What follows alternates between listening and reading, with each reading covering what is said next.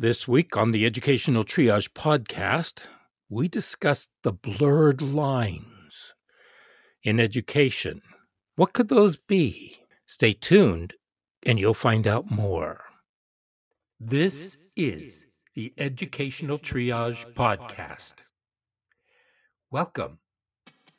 We invite you to come along with us on an exploration of interviews, issues, and other exciting and relevant topics in education especially alternative education. They say alternative education is a laboratory for mainstream education. Why? Well, join us every week and listen in as Philip Summers Aloha. and I, Tony Hunt, jump in feet first to discuss issues that may affect our classes, students, communities, as well as our teaching. Please subscribe if you enjoy and find relevance in what you experience here. And if you haven't left a quick review, please do. We appreciate your candor and insights so we can improve as we move forward. Now, let's see what's on board today. Hey, everybody, welcome back to the Educational Triage Podcast. This is Tony, and of course, sitting right across from me in virtual land is the Virtual. Fabulous Philip. Aloha. Hello. It's How good are you? to be in virtual land with you. I'm well. I'm doing well. Good. I like that. Doing well. It's better than fine. Fine is so fine. Well is better. Better than bad. But I suppose sorry. Well, this week we're talking about blurred lines in education, of which there Mhm. are many. Yep. And so, and we're also and we're also going to be continuing this on next week's episode too. With we're going to pick one or two topics this week, and then we'll continue with different topics next week, and we'll save the others for later on. But you have something. You have a really good question that I think is relevant. I've seen it trending on Twitter. There's just a lot of chat about it. So I'm just going to toss it over to you and let you lead the way down here for the touchdown. So have at it. Well, okay. Um, thanks. Jeez. Uh, Yeah. I well, we got to thinking. I got to thinking, which is a little dangerous sometimes. Um, oh, here's my disclaimer too. Uh, the conclusions that we draw aren't necessarily, um, you know, the only conclusions. They are opinions, but uh, I, it, it occurred to me things like uh, paraprofessionals versus teachers, and um, and then the aspect of curriculum thrown in. We can talk about, but there's been a really crazy increase in the number of paraprofessionals or what we used to call instructional assistants in the last 30 years. It's something like teachers have gone from some 7% increase, whereas paraprofessionals have gone to about 108% increase in those years. The numbers are, aren't well, the numbers on paraprofessionals went from like 390,000 to 8 850,000 something like that. I don't know exactly what those numbers are, but uh, with teachers it it still stays high up there from like I think it's 3.9 to 4.2 million. So, you know, there are there has been a modest increase in teachers, but there's been a massive increase in instructional assistants, paraeducators and things like that. And so, what are they doing? I mean, I was one going to grad school and school uh, in the local elementary school. Mhm. Um, and I enjoyed it. I was working one on one with a couple of kids, teaching them to read. It was something that was well into my pay grade, even though I was not really, I was in junior college, but I could teach kids how to read. And there was maybe a few of us, a handful, but the teachers ran everything. And then I've noticed over the years that a lot of rooms or yeah, whole rooms are being run by like paraprofessionals or there's one teacher and like three of them. And it's very interesting. It kind of makes me wonder what some of the roles are and how they've increased or decreased. You know, I mean, for example, when it comes to curriculum, and administering curriculum. Uh, the difference between a teacher and a paraprofessional, of course, would be that teachers they develop curriculum, they deliver it, they grade, they make the decisions that are paramount in the classroom, and paraprofessionals make none of that. However, there have been programs that I've known of where being online curriculum, that curriculum is created online, it's delivered online, it's graded online at a student pace. And so a paraprofessional is kind of working like a teacher, doing the things that teachers would do, but they don't have to do that online stuff, that grading and the stuff that teachers like to do because the online thing does it. They right, so they don't need they the certifications. Right. And we all know that the certifications are talking about emergency licensures for people. You know, they don't necessarily have to have, well, back in the day, I had to have a master's. It was a, it was a master's degree or nothing. And, and mm-hmm. now, you know, in some places it's lowered to bachelor's and even lower than that. And so those are also paraprofessionals uh, unless they're hired as teachers. But generally, paraprofessionals are hired hourly and they're very cheap and they have very few rights. They're very underrepresented. That depends on the state and whether or not they have the right to work or if they have a union or what's going on. And usually, they generally yeah, don't. They, There's very even, little research on that. Uh, right.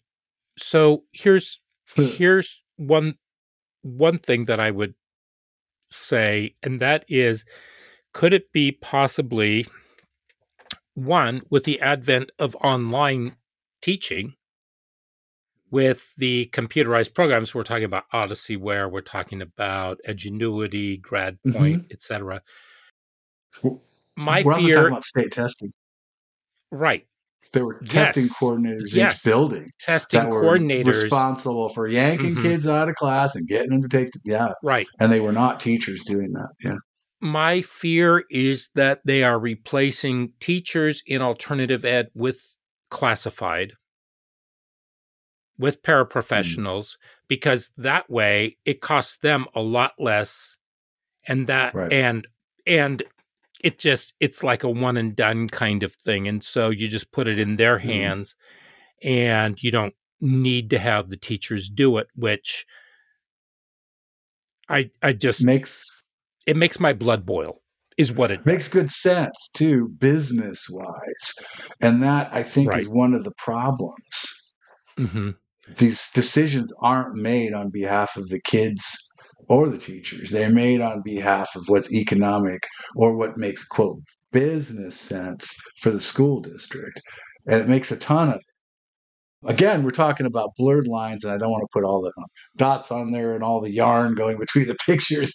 I don't want to go all crazy Nash guy, but it seems to me that there is this yeah, as soon as testing started to take hold, there was the testing coordinators in each mm-hmm. building. There was the testing coordinator district wise, and she was a haggard, mean woman. She she worked too hard and was not pleasant about it. And there was she a only snapped at me twice. Testing. Only twice. You only met her three times, right? No. no, I used to every talk time to I saw her, she was frequently. Oh, every time I saw her, she was just harried. I mean, I think we were a stop on her 10 school route that day, which had to be oh. stressful. But mm-hmm. yeah, and that sort of thing happens. And I'm noticing the paraprofessionals are working under the administrator and she's administrating them. It's very interesting.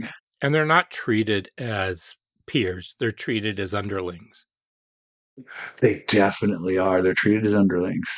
And I, have actually known some of those uh, people that did that testing stuff really insightful, mm-hmm. had some suggestions, and were shot down. Sounds familiar because they're the ones working with the test. yeah, well, yeah. telling their boss it would be better this way. No, it won't. Well, it would be because I've worked it, and it does work better.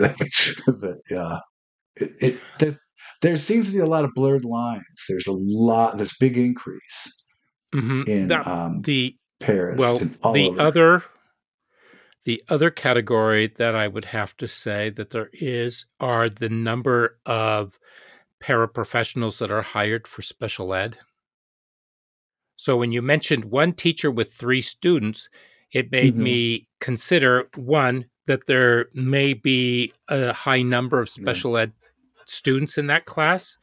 Two, Yeah. there could be a lot of students with language needs, ELL. hmm hmm And so you we do have the need for them to be working with students to help them get through the day because they only have one period of of English language learning, ELL, hmm during the day and the rest they're put into regular classrooms into regular class settings. So it'd be kind of like if you came in and you were let's say a 10th grader and you moved from your cozy little home in Vancouver Washington and they plopped you down in the middle of Bulgaria and they just started handing out assignments and nobody spoke well they probably do speak some english but it's you have to learn the language and mm-hmm, it takes and and the data is that it takes up to seven six to seven years in order to attain academic language and here we're mm-hmm. expecting kids to be able to make it through within one to four years at the secondary Right. level in order to be able to get there so we have Well, those we one. have special ed students who have Yeah, lord what, what knows if you what have a needs kid who's just autistic and they just don't maneuver well? I mean, going from classroom to classroom is not something they'll do autonomously. Then they'll Right. have a one to one, and I've seen that quite a bit. Mhm. A one to one. So the inclusion is possibly part of it. I'd love to. I researched a bunch of reasons why, and it doesn't. There's not a real clear line anywhere. Depends on the questions you're asking, I suppose. But I, I couldn't find things such as you know, are there more instructional assistants, uh, you know, teaching classroom material, for example, or is the increase due to the inclusion of kids in schools? You know, because it could very well be it could very Yeah, well I- be but to have a one to one. how much did you say an 800% increase it was hundred and eight percent 108. increase. Yeah, which is 800, yeah, extraordinary which is still pretty, pretty increased quite a bit, and so I have to wonder, you know, how that's happening and where that's blurring some of the lines. I've actually known people who were technically paid as an instructional assistant, but were teaching uh, in a classroom as a teacher while they were working to get their education because they had worked in that building so long. They had earned the trust, right but they didn't have the credentials. so how did so they that's teach that's it i mean definitely a. They taught it just like a teacher would. The only what the only thing is they're an IA. They were just paid hourly, and they didn't get paid paid as much, and they didn't have the same benefits. All that, and when she got her degree, Yeah. full fledged teacher, up pay scale, bennies, the whole nine. But yeah, right but yeah, there's nowadays- being, a- being a paraeducator is not a it's not the greatest gig pay wise. Go ahead, I'm sorry. just out of nowadays curiosity when was the greatest rise in the hires it appears to be pretty much in about the last six or seven years. oh okay so it, really so it happened bef- it was happening prior to the pandemic Oh yeah, it, it wasn't just because of the pandemic. The pandemic I seems was- to have messed up everything. Mm, Yeah, because part of what I was thinking was that were they hired to replace the teachers that districts were losing? And that was just a classification that they gave people for their emergency credentials if they didn't Yeah. have their bachelor's or a full fledged That'd be an degree interesting follow up. Yeah, I'd be curious to see how many people are still full fledged going at it from like a decreased qualification. hmm I I would like to know like I guess anecdotally, but yeah, what's the lowest level a person was that got a classroom? Were they like a high school senior? Well, she's gifted. yeah, I guess. Well, she, she's going to make a great teacher when she starts college next year. I know I know of somebody who graduated with their master's degree at the age of 18. And they That's impressive. and they became a teacher. And they were a substitute teacher. And so it was very difficult for Okay. people to di- distinguish between them and the other students. Right. And he was telling me that it was actually kind of fun because that this way he was like interacting with peers. And so it was a very different kind of interaction that was going on, but he enjoyed it. But th- he wasn't going to be a teacher. So I was going to say, uh, he just became a teacher as a part time gig as he worked his way through. exactly. Exactly. Oh, yes. And I think I'm smart. you hear about people, you go, oh, yeah, I'm not that smart." Well. I did have I did have a professor in college. And rumor was that he had his PhD at the age of 22. 22. I think that's what they said. Anyway, he was a brilliant man, very brilliant. And he went on to do some great things. And I really didn't get a chance to know him very well, but we we began to get to know each other. He got married and then he moved. And yeah. So it Wow. does happen, but by the same token, back on track, Mhm. the there is this huge also increase in administration which is 88% over the last 20 years Yeah, that's a pretty big number. If we're talking about 108%, that's darn So- near there, 88. Yeah. and i'm questioning i'm questioning the dollars and cents that business wise that this actually makes? Why do we need to have so many administrators? Is it because we have such a contentious relationship with the community that there are all these lawsuits that are happening? Somebody told me that well we have all these federal mandates. Well why do we have all these federal mandates i mean what are the federal mandates that are telling you that you have to spend more money on administrators than you do on the bloody kids that you're supposed to be there to be teaching correct Yeah. Essentially, that's the model that breaks. You know, when when middle management and upper management get like all the purpose, attention, and resources, and the whole Mhm. purpose of the place is just completely disregarded. School, like school, what? Teachers, kids? What? Oh, that's right. I mean, the, the administrators would always come through and read a book to the kids, you know, like once uh uh, they do it like a once a day they go for, or once every hour they go from school to school and they do it for like two days, you know. And some did, they stopped doing that, but I thought to myself, they must really hate those days. well actually it's my like, oh, I gotta go make the school tour. It's like, oh man, I gotta go read that same story. my former superintendent has made has made it her, her mission now to spend 15 minutes in every single classroom in the district. What up? Yeah, Now, that's exceptional. Well, this way she will have a picture of what's really going on in the classrooms.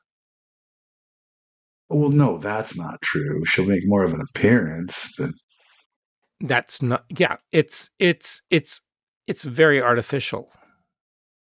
oh, well, I that mean- would be yeah, yeah. No, not the purpose would not be to learn everything there is to know in fifteen minutes. No. No, because I mean, in one way it's just her making an appearance so that everybody sees her there.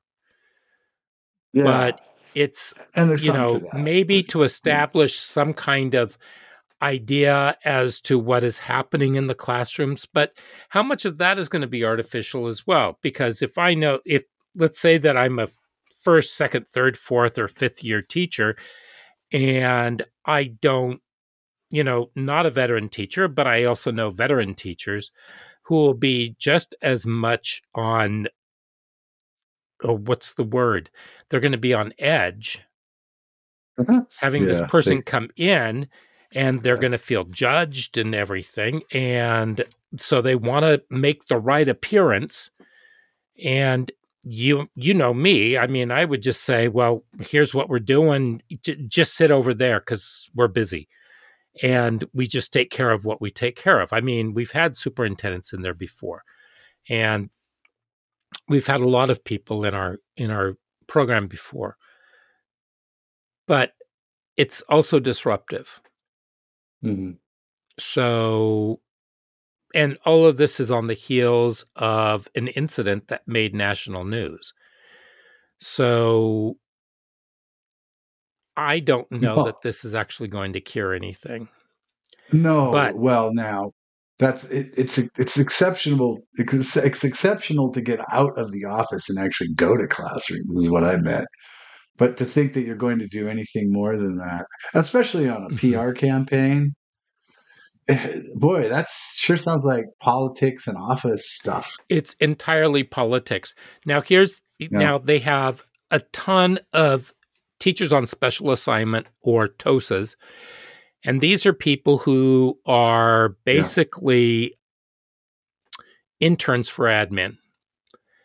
And they have so many of them. In fact, they have so many administrators that now they're farming them out to the different buildings for office space because they can no longer contain them in the district office. Hmm. Now, 30 years ago, when I first started working in that district, they had a they they had basically two mobile homes parked together and that was all they needed. And now they have a two-story building with a massive warehouse. They have all these extra classrooms that they can't use anymore because they're training. They have packed people in there. It's hard to move around. It's almost like going into a hoarder's paradise right now. And it just seems as though they're hiring more and more and more and more administrators. And I just don't understand the purpose of why. Because the number of teachers that they're hiring isn't Mhm. following suit. The number of students isn't growing. In fact, it's That's dipping a little bit. So, why Mhm. do we have so many administrators with a stagnant population in a sense? Mhm. Because the number of students, number of teachers is approximately 9%. That's important to note too. that The teachers and the students haven't exploded in number. Yeah. So that there seems to be a disconnect. And I don't know if there's going to be a trend where they put everybody onto online hmm and this is what their purpose is and they're just sort of moving it that way. I don't know if I really don't know. I mean, I can't conceptualize what's really going on here. Yeah, it's hard to find the lines if they connect anywhere. I have some assumptions. I we had the assumptions, for example, you know, that online education can be administered by a para. So who needs a teacher when you got that? That's the teacher. Huh. The administrators the explosion in numbers there. You know, one of the things I kind of suspect is maybe inclusion. Just like I, I, I don't know how many districts are running new programs on uh, emotional well-being. Hire an administrator. Hire two.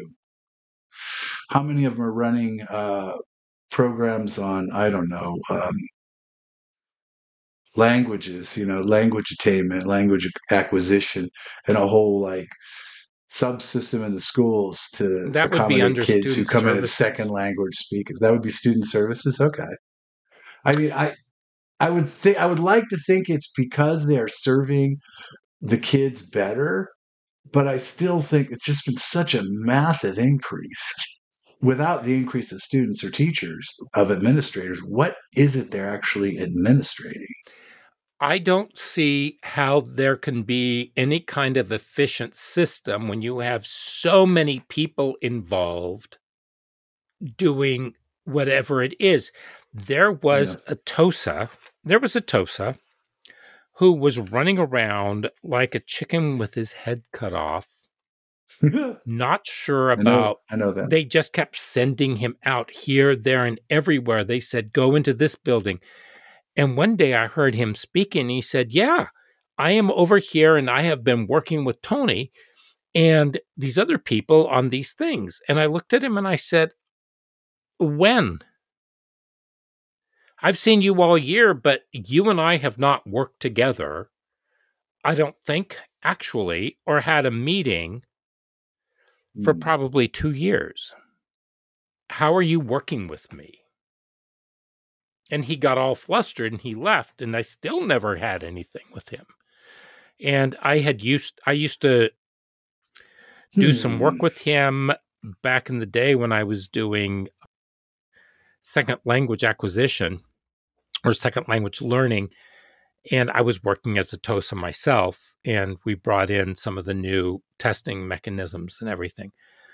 But they are, I don't know that they're being completely genuine in what they say that they're doing. I'm totally confused because if they're telling Yeah. people one thing and then they're upset because somebody says, no, you're not doing that because nobody's doing that with us, and you're claiming to be doing that, it's just not happening. So mm-hmm. I don't, I really don't know. And I would beg to ask our audience to write in and give us some ideas of what they think may be actually happening out there. I mean, this would be I don't know. It's it's a Well, mystery. one of, one of the things that I, I have a theory about is that the great American, the great 20th century American and, and international ailment, the bureaucracy, you Mhm. know, the, the great ailment of capitalism, that it, it, first off, it concentrates wealth in places, but it also creates that middle management, middle, you know, I mean, office space, the office wasteland of my father's generation. They all went to the, you know, work and and we saw it in New York. Everyone gets off the bus and goes into the building, you know, and there's a middle management sort of we have a job to do. We're never quite sure what it is. We've got projects. We do that. We do this. We Mhm. manage people and we cover our keisters.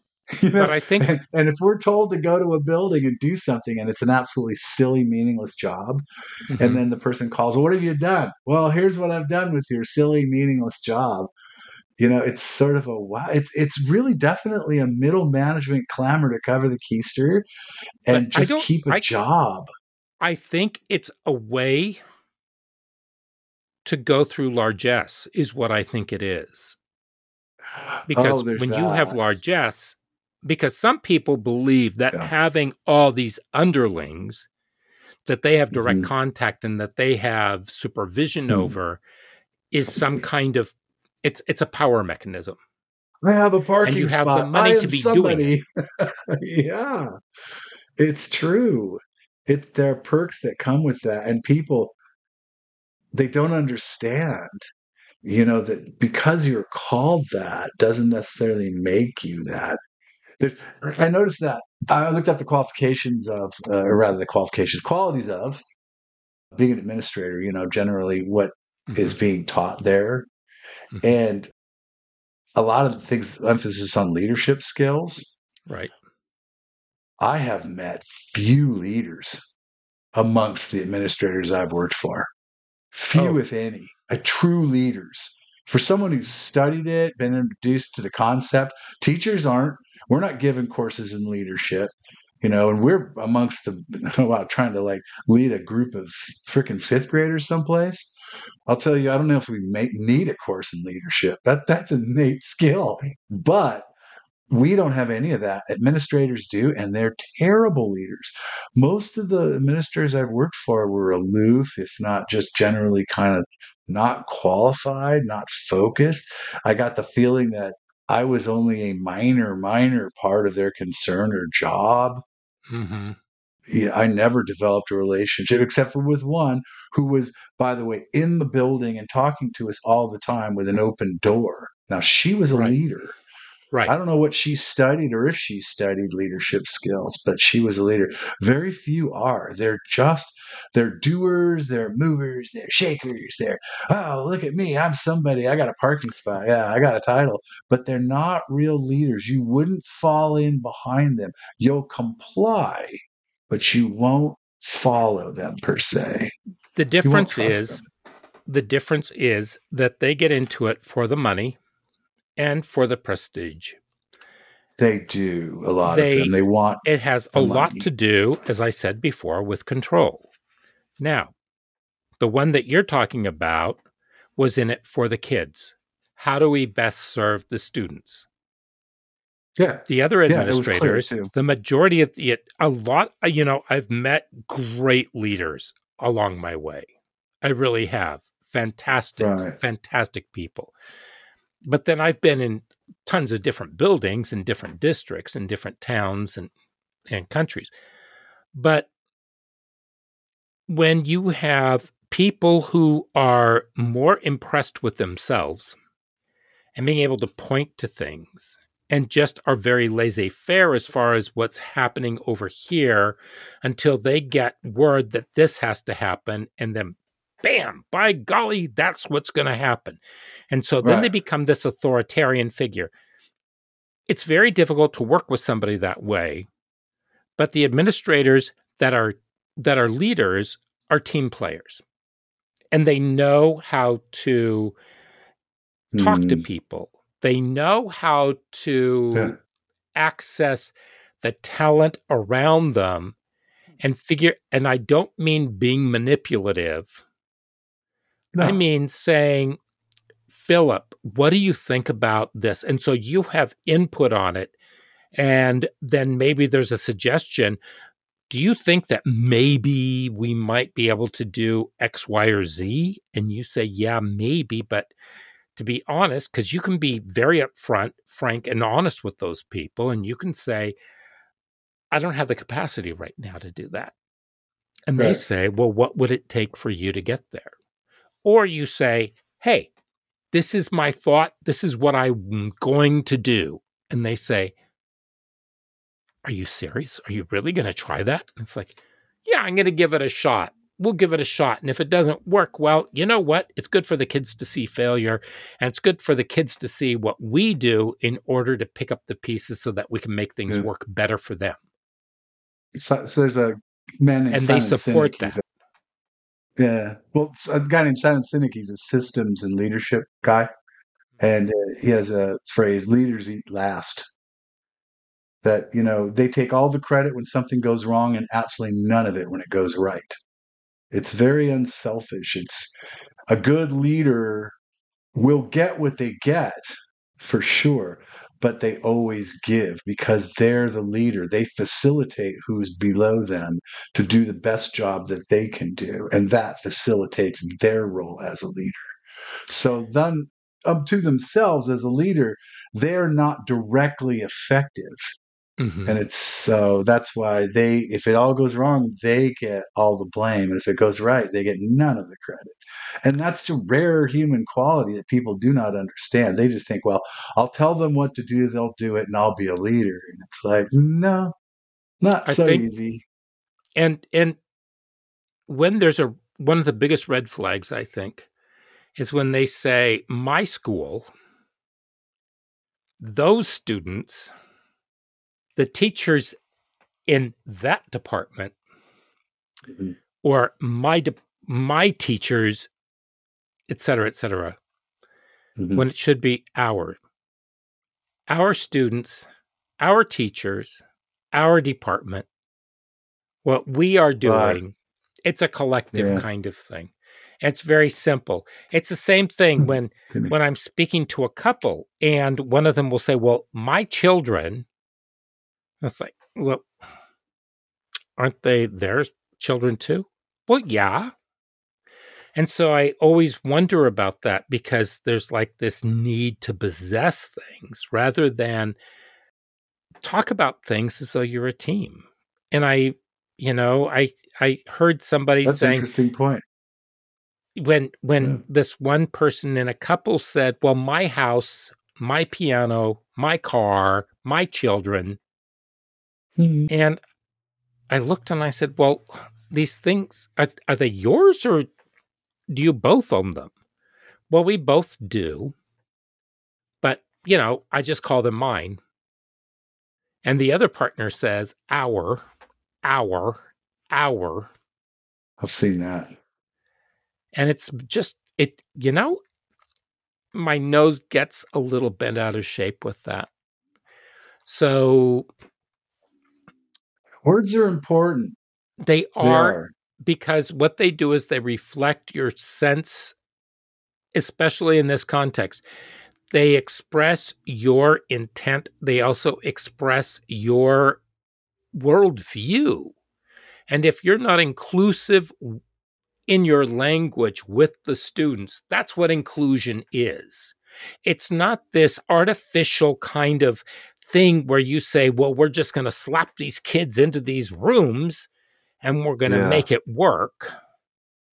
You include them and you make them feel welcome. You make them feel important. You make them feel capable. You make them feel bright. And you challenge them. Because Yep. I can tell you, Philip, that you're the smartest little boy in the world, but you can't put two Lego blocks together to save your life. Thanks. So give me three. No. so, I, but I- you you know, understand what I'm yeah. saying. no, I do. I was just okay. It, it brought to mind something about the difference between a para and a teacher. hmm I was working recently um, with uh, groups of uh, kids. I was working in a special ed group, and so they and some of the kids, you know, they had an assistant with them um, to work with them directly, and they went from classroom to classroom, and they had this kind of. Uh, some of the paras sort of had a uh, way of speaking to the students that put an awful lot of onus on them. You know, phrases such as, Why are you doing that? You know, and we, you know, when you say that to a kid, why are you doing that? The subcon the subtext to it is, and the kid doesn't get that, is that you're doing something I don't like. You're not supposed to do it.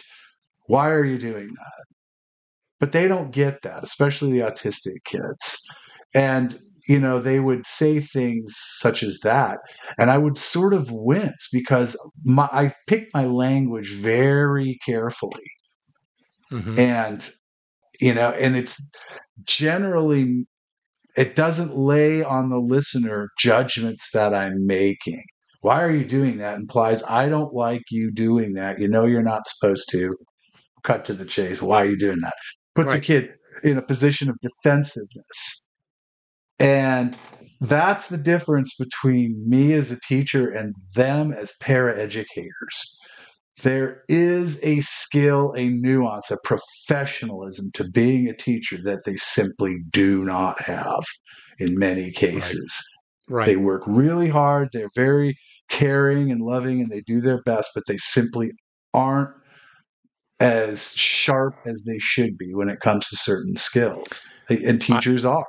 A good I had a para- that way. I had a paraprofessional working with me Mm-hmm. who, about every five ten minutes, would put their pho- cell phone down and look at the kids and say, Get off your cell phone. And then they Wow, would pick well, up their cell obvious- phone and they'd be texting on it some more. Yeah. and one see, day, as a joke, I just looked at them and I said, You're on your cell phone an awful lot. Well, I'm texting my husband and my mom and my sister. I said, Your mom and your sister work here in the building. You can just, you know, you don't need to Yeah, be you on can the see on him your at cell phone quite lunch. For that God's much. sake, I'm saying the same thing to kids. You'll see him at lunch. Yeah, and yeah, but there is so much time that's wasted on their cell phone and the kids come up to Yeah. me and they say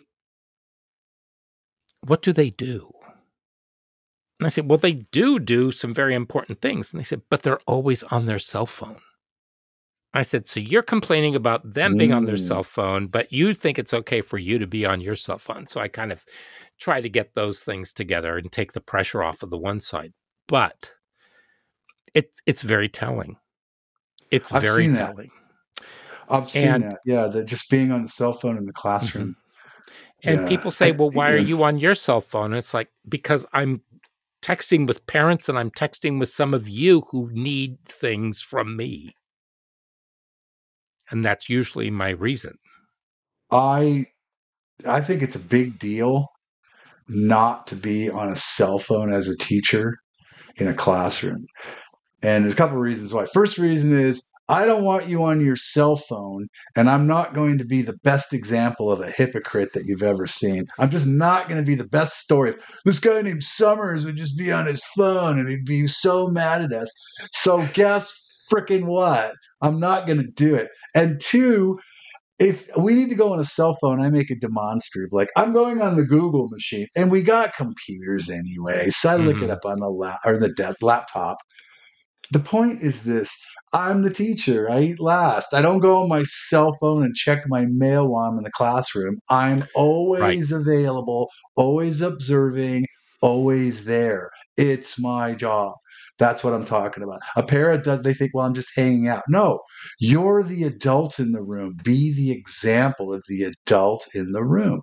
Let Yeah. me throw out my caveat, which is my program. I had students out at work sites and I had to go out and sometimes pick students up. I sometimes had to get things off to parents.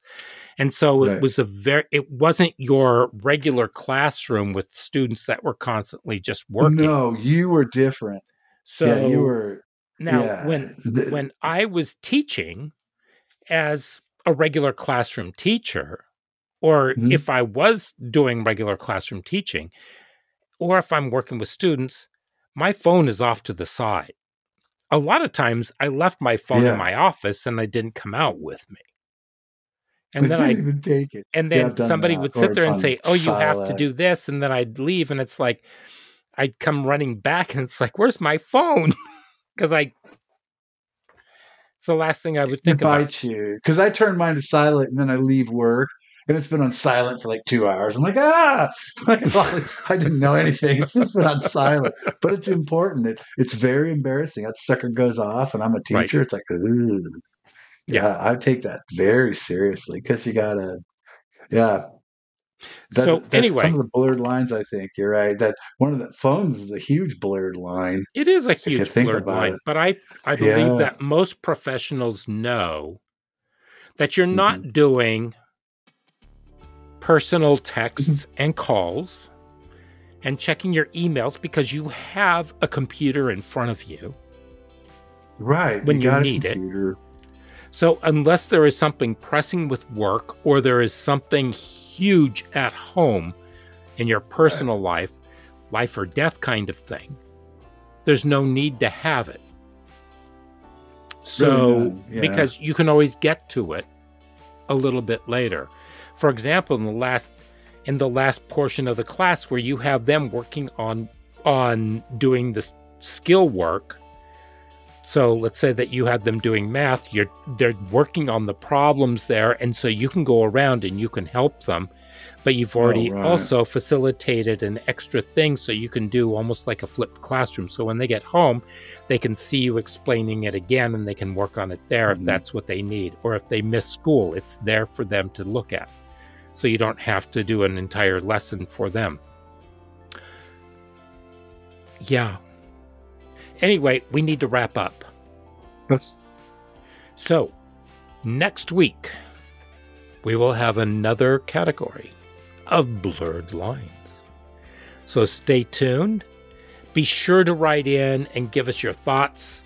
And we look forward to listening to you and hearing from you and seeing you again next week. So, until then, keep your feet on the ground, reach for the stars, and adios.